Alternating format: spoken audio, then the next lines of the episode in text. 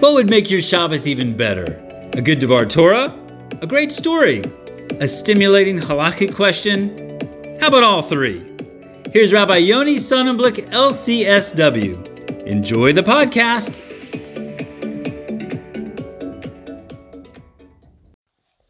Good Erev Shabbos, and welcome to Setting the Table.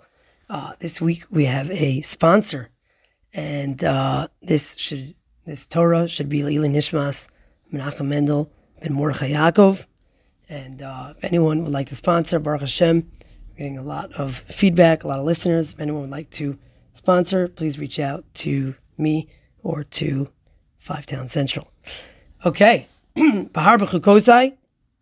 Um, we'll start with a beautiful idea from the Chassam Sofer. The Chassam Sofer brings from his Rebbe, and uh, it's on the the pasuk V'chaltem lach lesova, which uh, the pashut pshat is we're talking about the brachos that you'll have if you uh, keep the Torah and the mitzvos, and the pashut pshat in these words is that you will eat bread to satiation, meaning you'll have enough bread that you could even be satisfied, as opposed to the klala, where you just you, will always be hungry, and so that's certainly the the pashut pshat.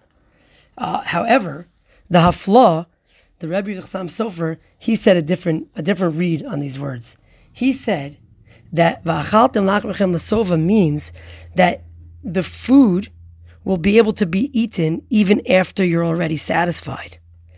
And he says the same applies uh, with the Karban Pesach and when we eat the Afikomen. And the Chassam Sofer says, let me explain to you what he means. He says that the Gemara, the Gemara Megillah, we'll go into in a second. The Gemara says there's always room for sweets. Rav Chaliv Sume.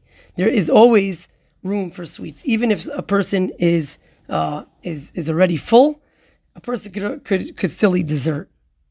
Um, and so therefore, he says this this is a promise that this is a bracha that if Klal Yisrael is keeping Torah mitzvos, the, the, the food will be so delicious that even your lechem will be able to be eaten after you're full.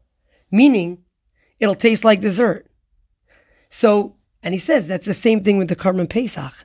The idea of the, the Karban Pesach being, being eaten a la sova when you're satisfied, he says the deeper idea over here is that it should be so sweet to be able to perform the mitzvah, not just the taste, but the, the idea, the ability to know. You're so excited that, oh my gosh, I'm about to do the mitzvah of Karban Pesach, that you could even eat you could even eat it when you're when you're already full.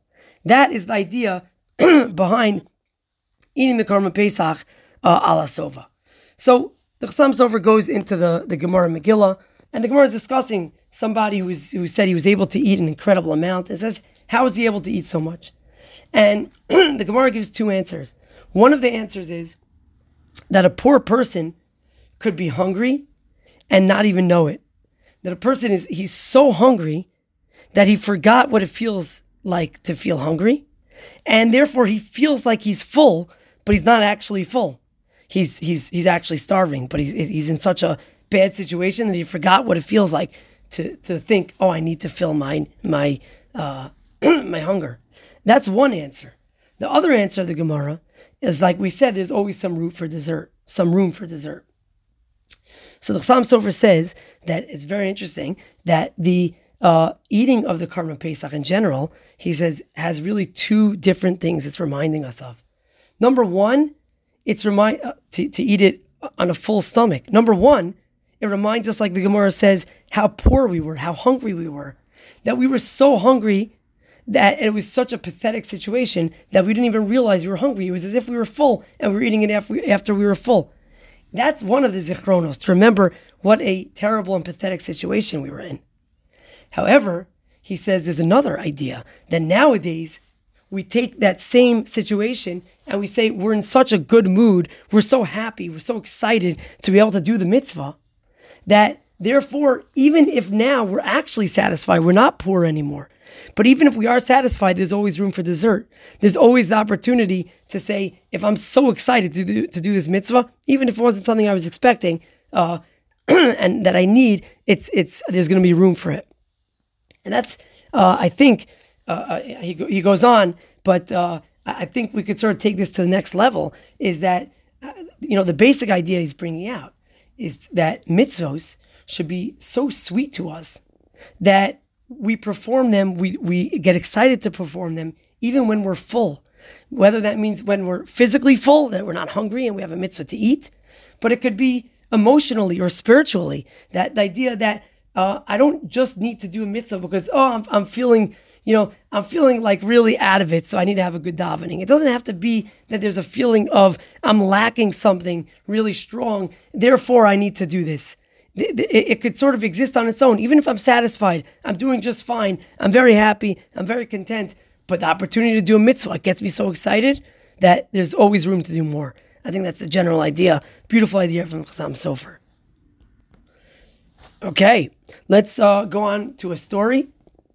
Uh, my son Menachem shared this with me. Thank you, and uh, he he read a story of story of Yaakov Kamenetsky.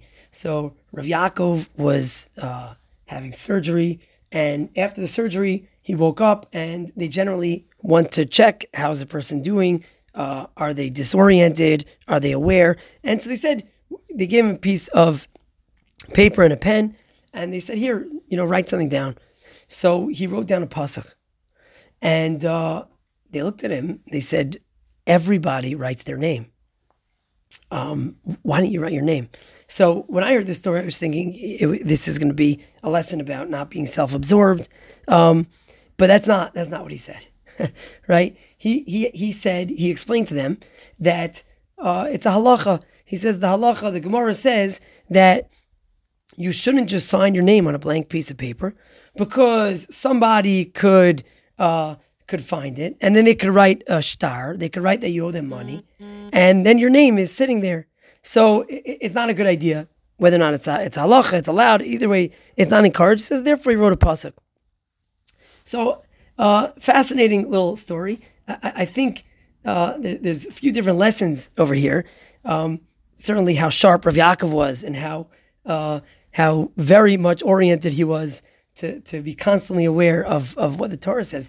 I, I just think there's something very, very special to think about that uh, that a gadol and all of us on our level, uh, no matter what's what's going on, there's always a Torah angle. There's always a Jewish way, a Torah way, a Chazal way of looking at something and seeing it a little bit different. And you know, I think that's the the goal of our lives is to really orient our way of thinking uh, to to to what the halacha says, even if it doesn't seem so practical. But you you see somebody like like Rav Yaakov, no matter what was going on, he's thinking, how does this connect to Torah? So uh, in advance of Shavuos, certainly that's something we keep in mind. Okay, so the Shaila is as follows. Uh, I'm a Meshulach. So a, a Meshulach goes in to a Gvir, and the Gvir is is is somebody who's also a Talmud Chacham. He's holding in a sugya, and he starts schmoozing with the with the Meshulach. He's and he asks him like a really bomb kasha on a sugya. Uh, so the Meshulach, who maybe he knows his stuff as well, but he was not holding. He, he did not know the answer to this question. And okay, he got a, he got a little check, and and that was it. he uh, sees his friend, another Meshulach, soon after, and he says, "Oh, where are you going?" The second Meshulach says, "Oh, I'm about to go to that Gvir. How do you do over there?" And he says, "He says, well, I, I got some inside information." He says, "Well, what do you have?" He says, "Well, uh, this this gvir is in the middle of learning, you know, such and such sugya, and he's got a bomb kasha. I'll tell you the kasha. He says, if you could work on this question, if you could figure out uh, the answer, if you could be holding in general, uh, he, he was very clear. He was very excited to talk and learning. He was very clear that he would be happy to, to, to you know, give a bigger check if uh, if someone's holding. So uh, Shimon, the second, uh, the second Meshulach, he does not go directly to the Gvir. He goes directly to the beis medrash. And he goes to the beis medrash, he learns the sugya, he, he, he, figures it out, he comes up with an answer to the question. He goes in to the Gvir, and the Gvir, sure enough, he starts talking to him and learning. And he says, Oh, well, you know, I guess what I would say about this is, and he uh, he gives he gives a fantastic answer to the question of the Gvir. And uh, like suspected by the first Meshulach, the Gvir is very excited, and he actually says he says, "Wow, you're you're you're a hush of a guy," and uh, here he gives him a, a, a, really much more significant check than he would have given otherwise. Um, and the the Shaila comes up.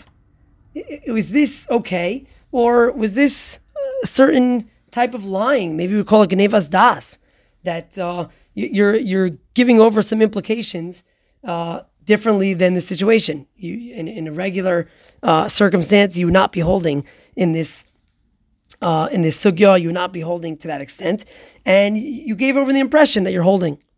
So is it gnevas das?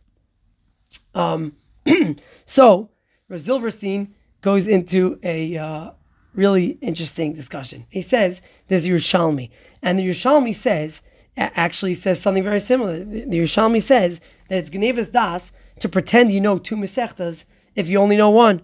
You you can't you can't uh, prav as they would say that you know more than than uh, than you know. Uh, the Marit though he brings a Gemara in Chulin and he asks for the Gemara in Chulin. Are the Bavli and the Yerushalmi arguing? Are they the same? Because the Gemara in Chulin seems to say that you're not responsible for Genevas Das if someone else makes a mistake. Meaning you are not allowed to purposely uh, purposely mislead somebody. But at the same time, uh, if somebody else just makes his own mistake and made his, his own assumptions and you didn't communicate anything like that, then that's on him. It's not on you. So how do the two go together? Do the Bavli and the Yerushalmi go together? So um, the Marit actually answers and he says that the Yerushalmi is actually talking about where they they not just they assume, wow, this guy knows his stuff, he knows the second Masechta. They actually say it to him. They say, wow, you clearly know other Masechtas this well. You must know two Masechtas. And he doesn't correct them. That's as if he's uh, shtika koda. It's as if his silence is admitting that, yeah, I do know two Masechtas, and that's straight up lying. That's Gnevas Das. People are going to treat you in a different way and give you more kovod. That's what Yerushalmi is talking about the Bavli is talking about, where you didn't say anything. And the person didn't say this to you. You just see he has this assumption, but you never made this claim. You never agreed to this claim. And therefore, uh, it's totally fine. He actually brings that uh, that the, a story happened. Two stories are brought down with Rav Yitzchak Elchanan Spector. Rav Yitzchak Elchanan, uh, one time he he went to a hotel. They had one sefer there, this one sefer, and he said, "Okay, let me take a look at it." And he, it was on Hilchas Tefillah. He's looking, and then he came to to a place where uh, it, it, was. Um, he, he was trying out for it. It was a it was a praba, and they asked him literally this shaila that he had been learning, and he said, well, uh, he said what the Sefer said, and they were like, wow. And then, then, they found the Sefer, and they said, wow, this person knows his stuff. And another story, also with Rabbi he was uh, taking a praba at uh, to be the Rav in Navardik, and right before he left on the wagon, he took a look at a Tosas. He figured, I'll look at the Tosas now, and I'll, I'll think about this Tosas throughout the whole uh, the whole ride there. And he thought about the Tosas. He, he worked on it. Rabbi Yitzchak on his own new new Shas in any way, but this one he was mamish working on very very uh, in depth, and the next day um, they came over to him. They want to talk to him and learning. Somebody nothing to do with with his initiative. Somebody. Uh, brings up this tosis, and Rabbi Yitzchak was holding. He asked this question, that question, and they were uh, absolutely blown away. And uh, he said, "This is uh, this is Siyata Dishmaya. Uh, and when Rav Zilberstein asked Rav Chaim Kanievsky, uh, he said, What's the halacha here? That's what Rav Chaim said. He said, It's Siyata Dishmaya. It's such a strange situation for this to happen, you know, that uh, he has every right to learn the sugya, doesn't have to say anything. He shouldn't lie if the person asks him, you know, were you just learning the sugya? He could say, yeah, I was just learning the sugya.